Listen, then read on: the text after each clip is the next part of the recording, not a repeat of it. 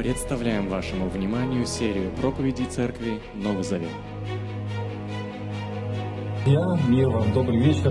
Извините, я сегодня буду с компьютера проповедовать. Обычно я так не делаю, но вот что-то у меня девайс забарахлил. Забарахлил, и поэтому сегодня буду пользоваться вот этим другим девайсом. Извините за яблоко, надо заклеить его. Итак, мы продолжаем сегодня говорить о наших основаниях. Название моей проповеди сегодня, собственно говоря, «А зачем?», как мне один спросил вдруг, когда мы начинали новую церковь, он говорит: «Да зачем? Да в, цер... в Минске уже очень много церквей». И у нас такая была хорошая полемика на эту тему. В итоге он пришел к выводу, не без моей помощи, что в Минске церквей жутко мало. Мы как-то так порассуждали, прикинули по числам, по количеству верующих в Минске. Даже процента нет, друзья. Процента нет. Даже полпроцента нет. Если всех вместе сложить в одну корзину, всех евангельских верующих, пятидесятников, баптистов, там, адвентистов, не знаю, полного Евангелия. В Минске пустыня, друзья. Пустыня. Кажется, что пятьдесят церквей. Ну, ты посчитал, там пальцев тебе на руках не хватает. Все круто. Здесь миссия закончена. Вообще нет. Вообще нет. Вы не представляете, насколько мы отстали от того золотого века, когда под Белоруссией было очень много евангельских церквей. Это при эпохе Родивила, вы знаете историю, когда вот бывшие когда-то протестантские храмы сейчас занимают православные, там православные кресты. Ну ладно, Бог с православными и с этими храмами, но наше-то понимание служения и христианства, ну, мы как будто бы какие-то лузеры, что ли. Нам нужно менять наше мышление. Нам нужно менять свой взгляд на действительность сегодня. Проблема, друзья, в наших головах, как говорил профессор Преображенский, не в клозетах проблема, а в головах. Разруха не в клозетах, а в головах. Поэтому сегодня я хочу, чтобы вы вместе со мной э, пустились в вот такое путешествие по, по теме «Зачем открывать новые церкви?», чтобы сегодня Бог скорректировал, а может быть вообще изменил наше представление о том, что такое церковь и зачем нужно стремиться к открытию новых церквей. Итак, вы готовы вместе со мной пойти? Сейчас я себе номер поставлю. Итак, мы с вами э, откроем сейчас э, текст Священного Писания. Откройте вместе со мной. Это Евангелие от Матфея. Упс, назад. Спасибо. Евангелие от Матфея, двадцать восьмая глава, восемнадцатый-двадцатый стих. Давайте внимательно прочитаем слова, которые мы знаем наизусть, я не знаю, там, с пеленок э, баптистских. Вот мы начали ходить в воскресную школу, и вот мы просто вот нам вбили в голову вот именно эти слова, которые Иисус сказал на прощание своим ученикам. Иисус подошел и заговорил с апостолами. Он сказал апостолам: «Мне дана вся власть на небе и на земле. Итак, ступайте и сделайте все народы моими учениками». Как в Синодальном сказано: «Идите и научите все народы». А буквально в греческом: «Идите и сделайте из людей моих учеников». Дальше. «Крестите их во имя Отца, Сына и Святого Духа». Внимание. «И научитесь соблюдать все, что я вам повелел». И в конце такая, знаете, жирная точка, которая вот вдохновляет всех нас без устали продолжать служение. «И знайте, я с вами во все дни до конца мира». Как известно, наша церковь хочет начать новую церковь в две тысячи двадцатом году. Вот такие мы отчаянные мечтатели. Но вы знаете, чтобы мечтать, нужно иметь права. Нужно что-то делать. Нельзя просто лежать на диване, мечтать, и Бог такой спустился с неба, как волшебник, палочку махнул, и все сразу превратилось. Мы не такие мечтатели, я надеюсь. Есть такое понятие, как ответственный мечтатель. Слышали? Надо мечтать ответственно. То есть ты мечтаешь, у тебя в голове есть цель, делай что-нибудь для того, чтобы двигаться к этой цели. Разбирайся с тем, что у тебя есть. Мечтай, думай и задумайся, чего у тебя нет. И что тебе нужно делать для того, чтобы делать шаги вперед. Апостолы так и мыслили. Они молились, они размышляли. И от Иерусалима до пределов земли Просто появилось множество церквей, благодаря которым мы сегодня сами на гребне этой волны двигаемся вперед. Итак, в нашем завете нет этого пункта, кстати говоря, но идея открытых, открытия новой церкви представляет для нас особенную ценность, поскольку она корнями уходит вот в эту действительность, описанную здесь, в этом тексте. Мы еще вернемся к этому тексту не один раз. Пять причин, по которым нужно думать, мечтать, молиться и открывать новые церкви. Итак, первое. Слова, которые мы прочитали, друзья, это манифест царя. Это не так, что, ой, ребята, я вот воскрес, и... а как насчет того, чтобы вы открыли новую церковь? Как насчет того, чтобы вы шли по миру и учили? И апостолы такие сидят, смотрят на воскресшего Иисуса. Ой, Иисус, неплохая идея. Слушай, ну у нас там что-то не хватает, может быть, ты нам поможешь. Ну, ребята, сделаю все, что могу. Сейчас пойду наверх, вот там с отцом переговорю, и вам там все необходимо, если вдруг мне отец что-то даст. Да вообще нет. Проблема нашего восприятия заключается в том, что мы эти слова воспринимаем как рекомендацию. Я сейчас не говорю о, о верующих вообще в целом. Я говорю прежде всего, удар придется прежде всего по лидерам. Мы, лидеры церкви, эти слова воспринимаем совсем иначе, чем воспринимали апостолы. Задайте себе вопрос, что произошло с апостолами после этих слов? Помните, куда они пошли? Они пошли в Иерусалим. Что они там делали в Иерусалиме? Они начали молиться. Что они получили? Они получили силу.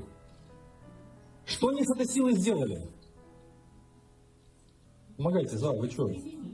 Они ее начали использовать. Они общались с людьми, проповедовали им слово. Появилась огромная мегацерковь в Иерусалиме.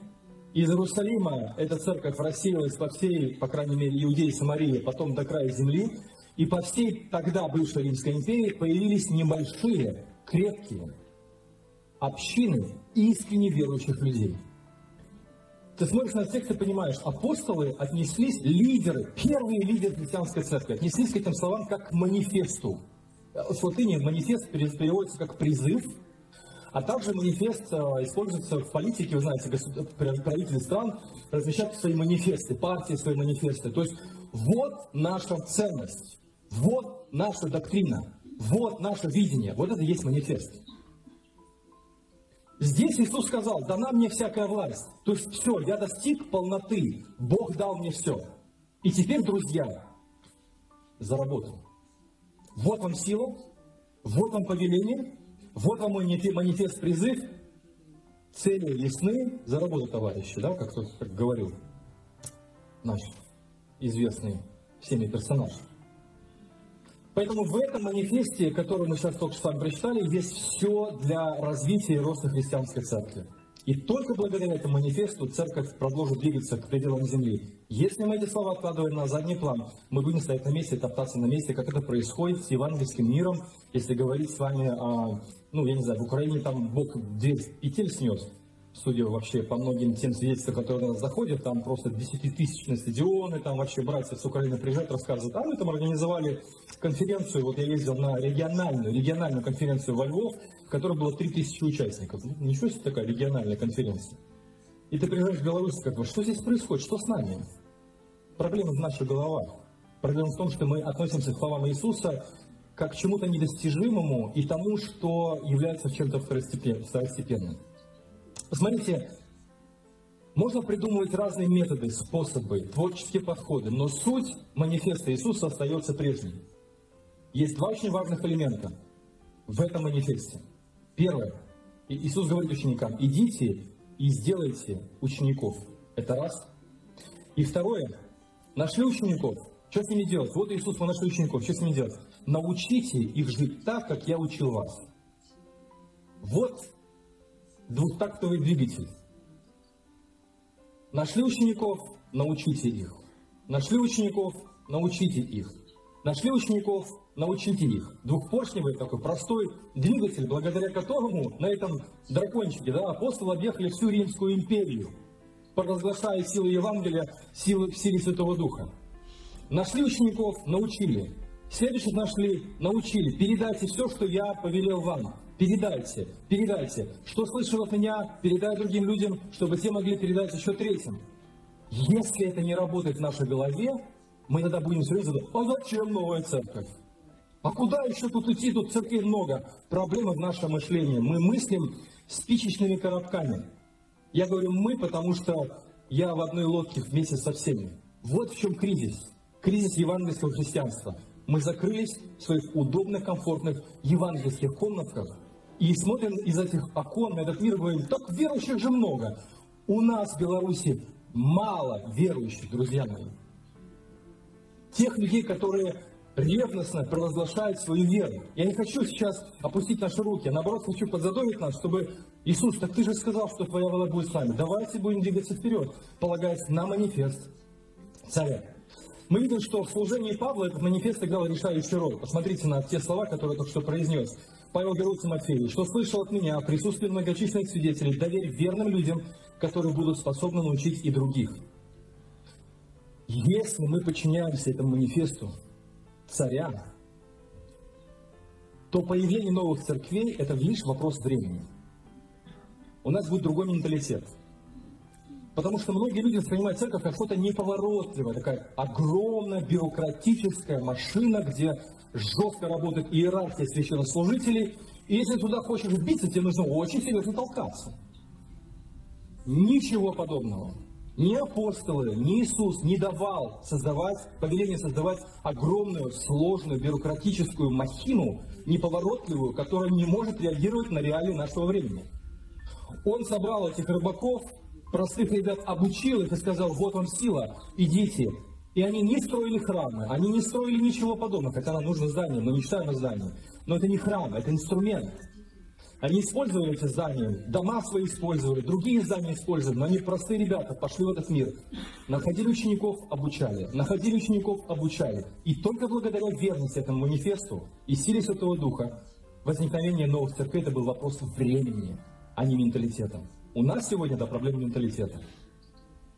Проблема в том, что манифест царя воспринимается как личное дело каждого. Я помню себя, я помню других лидеров церкви, которые с кафедры говорят: нам нужно идти евангелизировать. Вот ты идешь евангелизировать, ты такой: я, у меня не получается, я боюсь. Проблема в том, что этот манифест воспринимается как личное дело каждого. Это абсолютно неправда. Это абсолютно неправда. Это призыв касается прежде всего лидеров. Опять, кто стоит перед Иисусом, слушая его манифест? Апостолы. А потом апостолы пошли к другим верующим и сказали: вот что сказал нам Иисус, давайте будем над этим работать. Молиться, думать о людях, которые не имеют надежды, думать о людях, которые гибнут, предлагать им Евангелие, показывать это своей жизнью. Лидеры написали послание церквям: Павел, Петр, Иоанн. Лидеры были вдохновлены, захвачены видением, которое зажгло сердца многих верующих людей. И вопрос, зачем организовывать новые церкви, это вообще не вопрос, если мы посвящены и действительно привержены своей практической жизни, своей личной жизни, как община, этому манифесту. Я хочу призвать всех лидеров домашних групп нашей церкви. Имейте в голове этот манифест. Не закапывайтесь в ваши домашние группы как что-то такое, знаете, норка кроличья. И чем дальше она, тем глубже, и, знаете, там такой между собойчик свой. Мечтайте и молитесь о том, чтобы в ваших домашних группах были люди, которые ищут Бога и которые задают очень много вопросов. Имейте видение, основанное на манифесте царя. Находите учеников и обучайте их. Находите людей и обучайте их. И это не личное дело каждого, это дело всей церкви Новый Завет. Аминь. Это общинное дело, это, это церковь, это дело нашей семьи. И вы не представляете, когда, когда-то я, когда решил для себя этот вопрос, это не личное дело вот каждого верующего, который пугается по углам, как это, чтобы мне никто не приставал, чтобы мне идти евангелизировать, с брошюрками в парк там, или а, в коллективе на работе. Когда я, Бог открыл мне, я увидел, что это на самом деле... Сила благовестия и ученичества в руках церкви, лидеры и церковь. Тогда нам стало легче благовествовать. У нас есть люди, которым мы семь лет куда-то их тянем. Они никак, никуда вообще. семь лет, восемь лет. И только после того, когда они соприкоснулись с церковной семьей, Они начинают: что ты там рассказывал мне там пять лет назад? Расскажи еще раз. Понимаете роль этого манифеста в контексте лидеров и церкви? Тогда вопросов не будет возникать, если действительно это манифест. Вторая причина. Да, первая — это манифест. Манифест царя, как бы, Господи, ну помоги нам. Помоги нам двигаться вперед. Это причина номер один. Вторая причина, почему нужно организовать новые церкви. Экспорт новой жизни. Мне не нужно вам напоминать, что мы живем в мире, где Каин продолжает убивать Авеля. Мы не питаем иллюзий. А, чудеса, птички, бабочки. В мире много убийств, трагедий. Люди умирают, болеют. Люди убивают друг друга. Недавно прочитал историю о том, как в Скиделе, Гродненская область, трехлетнюю девочку, нашли трехлетнюю девочку, которая спала на пороге своей собственной квартиры. Она не могла достучаться до своих пьяных родителей. Вам разбивает это сердце? Что это происходит в нашей стране? Если нет, то мы живем в своем мире. Или другая история. В местной школе буквально недавно в Витебской области девятиклассник из неблагополучной семьи сексуально надругался над шестиклассником. Жуткая трагедия для семьи, для ребенка, для всех людей, которые находятся в этой школе. Вас это касается? Понимаете, проблема в том, что мы живем в своих стенах. У нас нет своих стен. Но есть стены незримые. Наш собственный мир, своя реальность, параллельная всему тому, что мы живем и видим.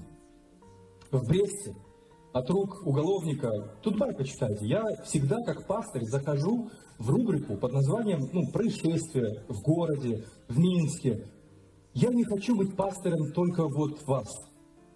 Я бы хотел бы быть пастырем людей, которые я встречаю регулярно в своей жизни.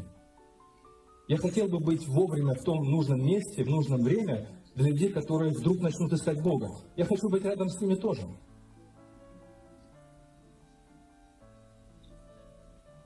Это только небольшие фрагменты мира, в котором мы с вами живем каждый день. Я уже молчу о геноцидах и убийствах и войнах. Теперь внимание, слушайте меня очень внимательно, потому что это не просто мои мысли, это глубоко богословские, библейские идеи, которые, возможно, мы никогда, может, и не видели, а если видели, то догадывались, что это такое. Бог задумал церковь в этом мире как транслятор идей Божьего Царства в этот мир. Другими словами, заумно, может быть, звучит. Другими словами, Иисус говорит ученикам своим: «Вы – свет миру». Не надо слепить фонариками друг друга. «О, ты свет, и я свет». Прикольно, да? Смешно и грешно, как говорится в народе. Вот так мы фонариками друг друга и освещаем. Он говорит: «Вы – свет миру». Город, который стоит на горе, мы хотим быть городом, стоящим на горе. Не может укрыться от глаз. Бог поставил нас на возвышенное место. Он предназначил церкви выполнять вот эту функцию города на холме. Для древних времен это ориентир. Ты идешь где-нибудь, и о, свет пошел, о, значит, там цивилизация, там мне помогут, там я могу переночевать, там я накормлю. Вот как нужно думать, как думали люди в древности, когда они видели город на вершине холма. Когда зажигают светильник, его не накрывают горшком, Иисус говорит, а ставят на подставку, и он светит всем домом. Я люблю спотыкаться в темноте, поэтому очень ценю свет в темноте. Недавно так сильно ударился, что думаю, нет, все, всегда буду зажигать свет. Пусть также светит свет во среди людей, чтобы они видели ваши добрые дела и прославляли вашего Небесного Отца. Теперь давайте на минуту представим себе, что церковь в Иерусалиме осталась такой, какой мы о ней прочитали во второй главе Деяния. И чё? Нам нужно было отсюда идти в эту церковь. Это безумие. Напротив, Бог, вот я так понимаю, сложил бильярдные шары в Иерусалиме, взял гигантский кий и там Петра использовал, да, он там первый проповедовал, и как ударил, и все эти шары разлетелись по лузам. Вот так выглядит идея, которая, э, так выглядит воплощение манифеста царя. удар, и все разлетаются, для того, чтобы Евангелие наполнило собой мир. Зачем организовывать новые церкви? Потому что Бог хочет, чтобы во всех городах, во всех селениях, во всех районах Минска появились небольшие домашние группы, мини-церкви, куда люди могли бы прийти и соприкоснуться с любовью, с принятием, с пониманием, где люди могли бы соприкоснуться с обновленным человечеством. Вы обратили внимание, как апостол Павел, Петр упорно учат верующих людей дружно жить? Я вас призываю, перечитывайте послания Павла, Петра и смотрите внимательно, что они там говорят. Прощайте, кто на кого имеет обиду, как Христос простил вас, так и вы прощайте друг друга. Принимайте друг друга, служите друг другу, покрывайте грехи друг друга, служите тем даром, который у вас есть. Вот это и есть комплекс мер для того, чтобы люди, живущие без надежды, соприкоснувшись с церковью Нового Завета, сказали: «Вау, я тоже так хочу! Я тоже хочу так! Я хочу жить в любви, я хочу жить... И я хочу научиться других любить и других принимать!» Церковь – это не просто такое религиозное заведение, куда мы исправляем свои религиозные нужды. Как в туалет сходили, так и в церковь сходили, облегчились. Это потребительское отношение. Конечно же, мы получаем от Бога много благословений. Мы испытываем прощение, доброту Его. Так давайте будем отдавать. Приняли, отдавай. Приняли, отдавай. Транслятор. В этом мире церковь выполняет роль демо-версии обновленного человечества. Мы еще не до конца обновлены. Мы согрешаем, мы устаем, мы раздражаемся. Но у нас есть стимул Иисус. У нас есть сила Святого Духа. У нас есть вера, надежда, крещение. У нас есть будущее. И мы, знаете, так вот как бы ковыляем, но мы обновлены. Мы еще там что-то падаем, но мы встаем, мы вместе. Это круто. Зачем организовать новую церковь? Да чтобы еще больше людей узнало о Христе. Просто все. Все просто. Не надо храмы строить, хотя, опять-таки, здание нам нужно. Но если мы не построим храм, так что церковь надо организовывать, это просто полный бред. Да, не нужны нам, ну, нам нужно здание, давайте там будем собираться несколько церквей, несколько потоков, хранить аппаратуру, не знаю, там, для лагеря всякие вещи. Давайте использовать это как, как здание, а не как храм. Но храм-то кто? Мы. Так Павел говорит, что мы, вы храм Святого Духа. Мы живые камни. Из этих камней Господь строит духовный храм, в котором служат священники, вы, имеющие духа и дары Божьи. Вы священники, вы в этом храме служите, и Бог из людей создает храм. Бог дал церкви все необходимое, чтобы через нее в мир полилась река любви. Помните, плод духа? Опять-таки, мы воспринимаем его исключительно как личное дело моего духовного развития. Значит, плод духа какой-то, напоминайте мне, любовь, радость, мир, долготерпение, благость. Да все послания написаны церквам. Чтобы мы в церкви научились любить, радоваться, находиться в мире друг с другом, покрывать все добротою, бороться с собой, справляться со своими страстями и похотями и служить другим людям, а не наоборот. «Я дал вам новую заповедь», Иисус говорит, «любите друг друга, как я вас полюбил, так и вы любите друг друга. Если будет любовь между вами», внимание, если будет любовь не между... Не если будет у вас талантливый евангелист и разработанная стратегия. Если будет любовь между вами, то все узнают, что вы мои ученики. Вы не представляете, как это меня зажигает. Именно такая церковь нужна людям. И как больше церквей. Пусть небольшие, компактные, но там будет любовь. Там будет понимание. Там будет прощение. Там будет помощь. И там люди работают над собой. Первые верующие верили, что церковь – это тело Христа. Аминь. Мы читаем в этом Библию. Церковь – тело Христа. Ну, это не буквально там, как я сейчас говорю, но идея понимается.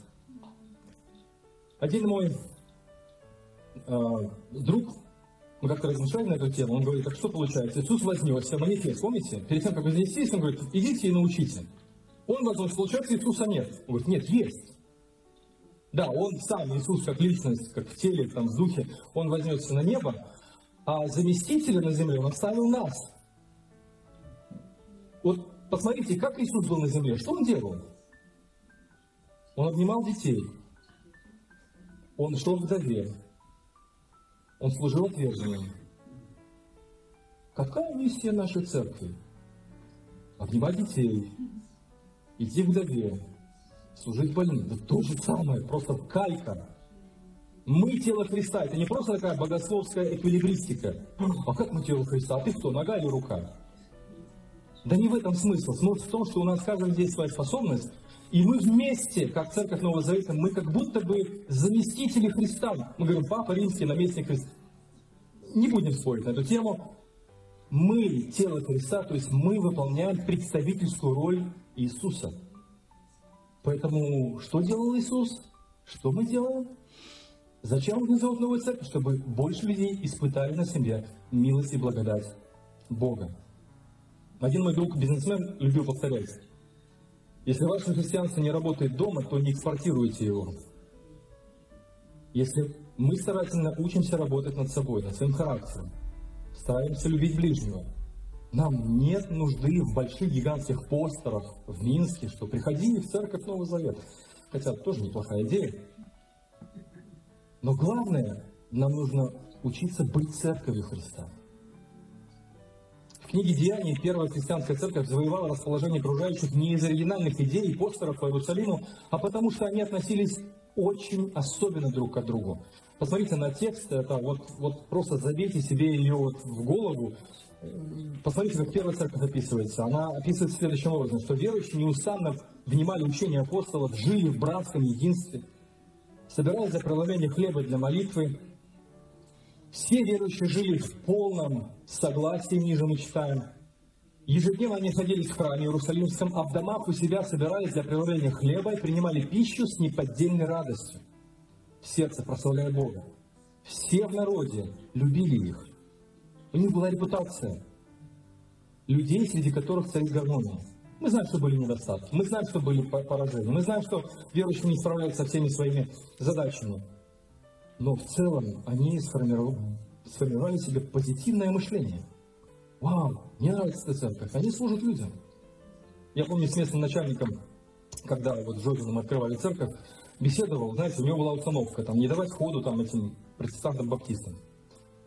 Говорит, ну вы же так хорошо делаете вещи. Ну, там, не про меня лично было сказано, мы там с помощью разных церквей осуществляли такой проект на уровне города. Там партии что-то делали, там приезжали, молодежь приезжала, там, не знаю, там, американцы приезжали, в конце концов, играли в волейбол с детьми, там, сиротами, шли в интернат, просто общались, просто помогали, потом дети поехали туда, потом вернулись обратно.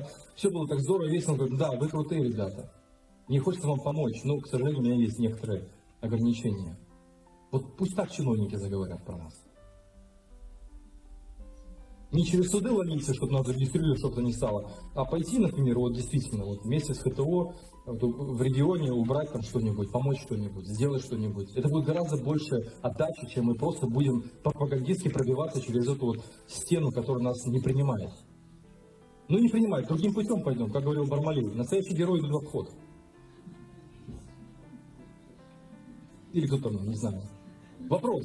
Если нам что экспортирует, друзья, Новым Заветом? Честно, положа руку на сердце, как пастор Церкви Нового Завета, один из пасторов, я могу сказать твердо, да, есть. Очень много положительных отзывов о том, как люди общаются с вами. Они соприкасаются с вами, и я слышу то справа, то слева, то так и сяк, что вау, вы такие классные. Но пусть это будет не поверхностное впечатление. Давайте будем молиться дальше, размышлять, двигаться вперед. Отдавать больше. Если вы читаете аналитику, то обратите внимание, что как будто по миру развернута кампания по дискредитации христианской церкви. Вы смотрите, ну, следите за новостями вообще, слушаете там какие-нибудь подкасты, новости. Вот у меня такое сложилось впечатление. В Америке, там, в Западной Европе, там, у нас тоже где-то. Возможно, так оно и есть. Кто-то там сидит, возможно, выдумывает разнообразные масонские пакости от лукавого, чтобы нам навредить христианам, чтобы отменить христианские ценности, издать богопротивные законы. Возможно, хотя я в это не верю, в заговор, но возможно, допустим. А теперь внимание. Но я точно знаю, что никто так себя не дискредитирует, как мы сами себя. Ничто нас так не дискредитирует, как мы сами себя. Лицемерное двоечие. Я христианин, а жизнь вообще другая. Я Бога почитаю, Господь, будь славен в моей жизни, Иисус, люблю тебя не могу. детей научись любить, да, там, супругу научись любить, принимай своих, там, не знаю, родственников, вмещ... научись вмещать сердце свое, как тарашты, чтобы вмещать людей. Понимаете? Вот на что люди расстраиваются. Не на каких-то там священнослужителей, которые разъезжают на э, этих, э, на ленд-крузерах. Они, ну, раздражают, я понимаю, люди злятся. Что, откуда у них там такие деньги и все прочее? Да все это ерунда. Если они увидят Христову любовь, более того, если они почувствуют Христову любовь в общине, Новый Завет, там, не знаю, Вифлеем, э, Благовестие, Свет Истины, Свет Надежды, у них будет закрыт рот. Помните, Петр говорил? Посмотрите. Храните свою совесть, он пишет верующим, чистой, чтобы те люди, что ругают вашу добрую жизнь, ну, баптюганы там, сектанты, чтобы они, увидя вашу добрую жизнь, в которой вы живете, веру в Христа, устыдились собственных слов. Ведь гораздо лучше, ведь гораздо лучше страдать, если на то воля Божья, за то, что делаете добро, а не за то, что делаете зло. Никто так себя не дискредитирует, как мы сами себя. Наша миссия сегодня здесь – быть э, таким обновленным человечеством в городе Минска, экспортировать добрую жизнь, принятие, понимание, любви, взаимопрощение. Третье. Почему нужно организовать новую церковь? Это вопрос выживания. В одной из экспедиций в Антарктику один горе-путешественник при построении так называемой иглы, знаешь, что такое игла? Это временный дом из снега и льда. Забыл в нем проделать отверстие. Он согрелся, ну, в Арктике, в этой игле, в этом ледяном доме. Но за ночь он успел отравиться продуктами своего собственного издыхания. Знаете, что это такое? Углекислый газ. То же самое происходит с любой церковью. Когда манифест царя «Идите, приобретайте учеников» уходит из повестки дня. Или где-то рядышком стоит. Церковь начинает задыхаться от продуктов своей собственной жизнедеятельности. О, как мы классные, мы любим друг друга, нам тут хорошо. Хорошо-то хорошо, но ты умираешь, потому что ты не отдаешь. Ты не отпускаешь других верующих на миссию. Тебе жалко денег, тебе жалко людей, ты не хочешь отпускать их. У нас тут много работы, зачем куда-то пойдешь, зачем еще одна церковь, у нас тут все пустует и так далее. У нас много очень отговорок, лишь бы только вот действительно окопаться в своей собственном блиндаже. Как этого избежать, этой проблемы в церкви? Ответ очень простой, возвращаемся к манифесту царя. Приобретать учеников для Христа и думать об открытии новых церквей. Если церковь не будет отдавать ресурсы людей, не будет делиться, то со временем, это специалисты говорят, это наш опыт, мы замечаем, со временем церковь, которая не отдает, а служит сама себе, своим нуждам внутренним, то со временем эту церковь начинает сотрясать волнения, конфликты, расколы. И если, например, эта проблема не явная, то начинается текучка людей. Люди пришли, постояли, порадовались, ой, все, Иисусу отдаю я, Иисус, любить тебя не могу, и ушли. Понимаете? Либо текучка, либо волнение. Поэтому я сразу начал разговор о новой церкви, когда мы только вышли. Нас было всегда, нас всего-то было от силы семнадцать человек, а мы уже начали говорить, что через пять лет мы что-то начнем. Люди, конечно, были в шоке, я понимаю, что вы были в шоке, вы не до конца, может, не отдавали себе отчет в том, что это действительно правда, но это действительно правда, нам нужно думать об этом, чтобы отдать, чтобы родить еще одну общину. В книге «Деяний» Бог делал так, что первая церковь не стояла на месте, иногда в буквальном смысле. Повеление Христа заставляло церковь шевелиться от Иерусалима к пределам земли, оставляя за собой новые церкви. А если первая церковь забывала, то Бог допускал гонения, и христиане разбегались по Римской империи, образовывая новые общины. Почитайте Деяния восемь один. «И христиане, разбежавшиеся по Римской империи, побежали в Антиохию, где появились новые общины. И апостолы читали реку и говорили, а откуда там общины? Мы никого не посылали. Варнава, ну-ка сгоняй туда, посмотри, что там за дела творятся. Мы тут слышим, как церковь появилась. Ну а что за церковь? И Варнава приезжает и говорит, точно церковь, слава Богу, братья, там круто, Дух Святой работает, верующие организовали общины». И апостол говорит, слава Богу, а то мы думали, слухи какие-то пошли. Вот как процесс шел. Отпускайте, будьте щедрыми финансово, будьте щедрыми духовно. Там, если кто-то из нас церкви захочет присоединиться, открывать другую церковь, да слава Богу, благословим и поможем, и помолимся, и с постом, или с поста. подпустим не на все четыре стороны, а только в одну. На миссию. Аминь. Надо быть щедрыми, открытыми, делиться, помогать, благословлять и самим думать о том, как выполнять манифест Царя в своей жизни, находить учеников и обучать их всему тому, что Иисус научил нас. И четвертая причина – широкий охват.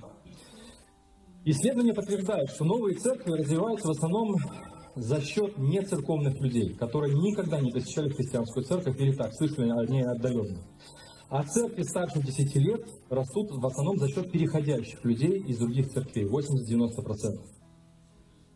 Ученые выяснили, специалисты-миссионеры, что новые церкви достигают неверующих людей в шесть-восемь раз эффективнее, чем бывалые церкви. шесть-восемь раз. Очень просто. Очень просто.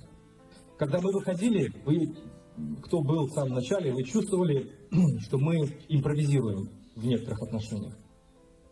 Это нормально. Это творческие э, импровизации в итоге привели нас к очень необычным вещам, к очень необычным форматам, которые в старой церкви мы бы никогда не осуществили. Ну просто потому, что так не принято, не привыкли так, там, не делают так. И знаете, что произошло интересно? Я поделюсь наблюдением, хорошим наблюдением. Когда мы начали что-то такое делать, там, например, книги читать христианские. Как это вы Библию читаете? Я не читаю Библию, мы еще книги читаем. А Библию? То есть вот такие были форматы, ну, вопросы странные. Потом смотрю, там, где, откуда вопросы раздавались, там книги читают. Или, например, там мужской завтрак у нас был. Там, смотрю, появляется там мужской завтрак. Там... Это нормально. Мы учимся друг у друга. Когда новая церковь выходит, они что-то творят новое, чего в старой церкви не делали никогда, и они начинают что-то делать подобное. Охват расширяется. Возможности для того, чтобы люди нашли Бога, увеличиваются, если мы думаем и планомерно идем к новым церквям. Ну, представьте себе, что на весь Минск один магазин «Корона». Ну, ты представь себе, там, с Шабанов ехать в Корону, например, вот на Кальварийскую. Они взяли на вооружение библейские принципы, которыми мы не пользуемся.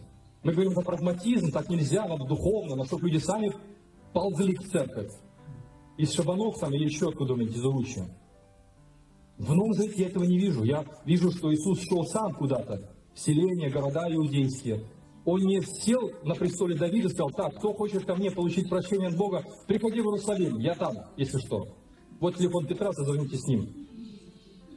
Он шел сам.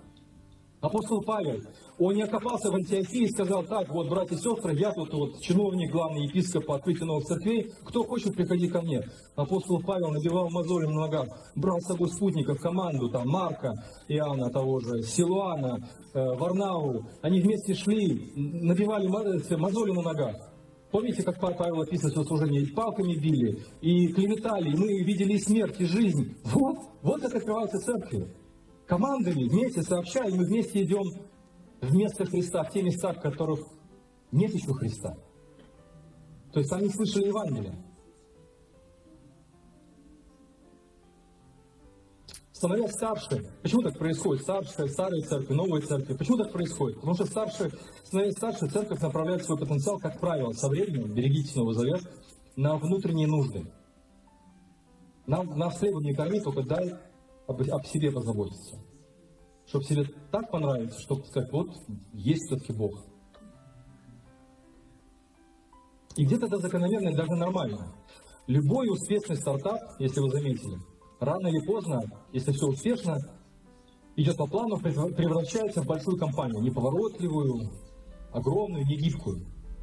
Зрелым церквям свойственны такие качества, как постоянство и надежность. Это очень сильные качества, которых, ну, как бы не совсем есть в новых церквей.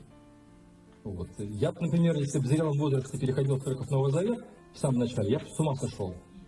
Так что мы, так где, куда идти-то? Ну, что мы делать дальше? Какой план? Ну, пока нет плана. Ну, есть план, но у нас все быстро меняется. Поэтому в старых церквях очень много хороших положительных сторон, как постоянство и надежность.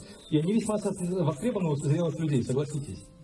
Семейные люди с детьми, они гораздо предпочтут такую устоявшуюся, такую литургичную церковь, где все понятно и предсказуемо. Аминь, да? Виталик там аминькает. Поэтому никогда не делайте ошибки, не противопоставляйте, если вам показалось, что я противопоставил, я не противопоставляю старой церкви и новой церкви.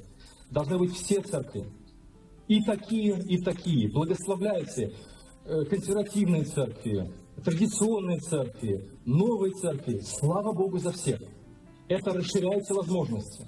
Люди старше сорока, пятидесяти, они сравнят Новый Завет, например, там не буду называть, какую-нибудь другую церковь, скажут, я вот сюда пойду. Слава Богу!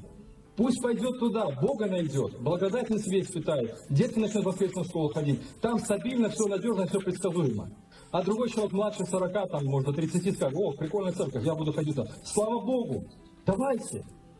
Не критиковать друг друга, не говорить, а, это все такие старые церкви. Благословлять, принимать и вмещать, никогда не осуждать, потому что эти качества тоже востребованы. Но новые церкви, показывает практика исследования миссионерных организаций, какое-то время больше сосредоточены на нуждах внешних людей. Но это пока все временно. Но давайте будем балансировать. Балансировать. Учиться у тех и у других. И, наконец, последняя причина, почему нужно организовывать новые церкви, это всеобщая мобилизация. Образование новых церквей имеет двоякий эффект. Вот когда мы выпустим новую церковь, даст Бог, знаете, что начнется в нашей церкви? Вы скажете, хаос, бардак, ой, ну люди ушли, мы тут пропустили кого-то, а тут же играл, тут же пела, а он теперь там, а то здесь. Начнется перегруппировка в нашей церкви. И это тоже нормально. И те люди, которые сидели и не знали, куда себя деть со своими талантами и возможностями, наконец найдут возможность реализовать свои таланты и возможности. Потому что этот свалил в новую церковь, и теперь я могу здесь этим заниматься. Это же круто, это здорово. Я помню, когда мы с Ефрема вышли, знаете, как-то немножко было огорчение, что ну как-то да, как, ну как-то люди как-то так, ну не совсем с пониманием, может быть, и с таким даже сочувствием, к сожалению, я понимаю это, я это понимал, но помочь ничего не мог. И потом я узнаю через там, три месяца, что э, они крестили ровно столько, сколько вышло. Я такой, слава Богу, Бог восполняет. Потом бах, смотрю, начинают заниматься музыкальным служением те, которые я даже никогда бы не подумал, что они могут заниматься музыкальным служением. Они там стоят уже, э, вот, это, калашматят гитару, там поют, и слава Богу. Учиться видеть гораздо больше, чем наш собственный огород. Поэтому мобилизация происходит повсеместно. Даже против нашей воли. Выпустим новых людей вот, в новую церковь. Мы тут перегруппируемся. Это будет круто. Аминь? Или вы не испытываете оптимизма, как я? Или я тут один? Оптимист. Новая церковь – это, по сути, тот же самый стартап. Так вот, такая церковь новая, наполнена молодыми, энергичными людьми, которые готовы сворачивать горы, в головах которых живут гигантские идеи, как изменить этот мир. Это круто, это здорово выследить таких людей. Я получил удовольствие, когда я слышал различные идеи от того, от того, от того. Здорово, давайте, давайте. Такие, а что, можно? Да, можно, нужно. А старые церкви, глядя на новые, осторожно учатся новым подходам, делая вид, что как бы это им не касается, но, о, а давайте этих вот, давай, и пошло дело. Вот это и есть мобилизация всех верующих. Поэтому везде есть благословение. И те, которые уходят, и те, которые остаются, тоже испытывают на себе, потому что они говорят, о, у них сработало, ну у нас-то точно сработает. О, у этих нет здания, они там это делают, а что мы не делаем, давай мы тоже начнем делать. Нормально, это здорово. То есть с появлением новых церквей старые церкви, хотя они, хотят они этого или нет, возрождаются и обновляются. В новой церкви начинают трудиться те, кто в старой церкви сидел в скамейке запасных. И я вам могу просто зуб дать.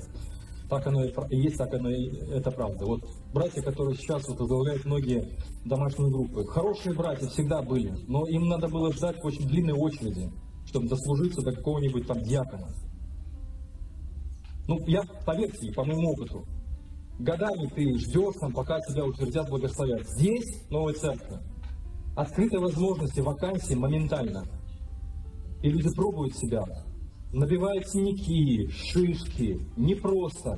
Но появляется бесценный опыт, который вы могли получить гораздо позже, если бы вы, конечно, еще хотели бы получать этот опыт. Потому что с годами потом пропадает желание служить, потому что пока ты стоишься, там до очереди проповедовать, или там до рукоположения, пока там пройдет все вот эти вот уровни, э, не знаю, там, Марио, да, вот пройдет все испытания, думаешь, а нет, мне это далеко не надо. Поэтому Начинают трудиться те, кто сидел на скамейке запасных, а опустевшие места в старой церкви заполняются новыми людьми. Достижение новых церквей толкают в старой церкви к собственной переоценке. Они начинают анализировать, а почему? А почему это так или так? Развитие новых церквей убивает пораженческие и скептические настроения в распространении Евангелия. Сидят люди и говорят: не, у нас в Беларуси больше никогда такое не работает, мы такое делали, потом бах, появляется церковь новая. Глянь, а они это делают то, что мы не верили. А там люди приходят, они Библию читают, они молятся, люди нецерковные приходят и задают вопросы о Боге. Проходит время, и Бог осуществляет задуманное. В итоге духовную выгоду получают абсолютно все. Итак, я убедил вас, почему нужно открывать новые церкви. Последнее. Это не пятый, не шестой пункт. Самое главное, что нужно помнить, что на это уходит много времени. Самое последнее, что я хотел, чтобы у вас сложилось впечатление, что это все быстро, легко, что это так. Все вы знаете прекрасно, члены Церкви Нового Завета, что это все не быстро и не легко. Мы потихоньку растем. У нас там прирост десять человек в год, там чуть больше. Вот. Когда-то было времена, что мы росли исключительно больше по большей части из-за людей, которые крещены вот, э, с нуля, можно сказать. Ну, почти с нуля. Вот. Мы рады тем людям, которые приходят к нам. Мы благодарны Богу за новые семьи, мы благодарны Богу за активность служителей, потому что наше ожидание, что мы э, примем не просто пассажиров, а что мы приобретем активных, деятельных, инициативных, смелых людей, которые готовы натирать мозоли, которые готовы поднимать упавших, которые готовы вдохновлять других людей, потому что не всегда все получается. Я знаю, что некоторые домашние группы переживали маленькие, небольшие кризисы. И это, поверьте мне, это абсолютно нормально. Но потом я смотрел, Бог выводит из кризиса, и люди расцветают и радуются, с радостью бегут на домашку. А другие, наоборот, другой сезон еще наступил, что-то как-то грустно, у нас там меньше, а потом раз, проходит время, опять веселее становится. Это и есть опыт, благодаря которому мы можем достигать зрелости. Формироваться как личности, учиться на ошибках, учиться проявлять понимание, учиться любить. И вы знаете, больше всего в этом мире востребована именно любовь. Если мы научимся с терпением, с любовью совершать, выполнять манифест Царя, я вам говорю, про Церковь Нового Завета заговорят. Я только ободряю вас, друзья, не теряйте из фокуса слова Иисуса, которые Он сказал апостолам перед тем, как сесть на престол Давида. «Идите, ищите учеников, научите их все делать, что я повелел вам. И вот вам сила Святого Духа, вот вам я, вот моя власть до конца этого мира. Я вас не брошу, я буду с вами». Аминь. Помолимся, друзья. Наш Отец, благодарны Тебе за то, что Ты оставил нам такое вдохновляющее слово Твоего Сына, который принял власть и силу от Тебя, воссел на престол и теперь правит оттуда рукой доброты, любви и благодати. Мы просим Тебя, Господь, чтобы Ты обновил наши силы сегодня, обновил наше видение, вооружил нас над такой надеждой, любовью, верой, чтобы мы двигались вперед. Я прошу Тебя, благослови членов Церкви Нового Завета. Благослови всех тех, кто болеет в нашу церковь. Благослови все церкви города Минска, Беларуси, чтобы действительно мы все были зажжены одной надеждой, чтобы у нас была одна любовь, как написано в Слове Твоем, одна вера, одно крещение, одна надежда, один Господь и один Дух. Чтобы все мы вместе, как одна огромная, большая церковная христианская семья, научились служить людям, идти навстречу их нуждам, дарить надежду, помогать, перевязывать раны, обнимать детей, идти к оставленным, лишенным какого-либо, какого-либо счастья, опоры, чтобы мы, Господь, Ты нас использовал, силу Твоего Духа для Твоей славы. Прошу Тебя за Церковь Нового Завета. Благодарю Тебя за это. Благодарю Тебя за братьев и сестер. Провожай Тебя.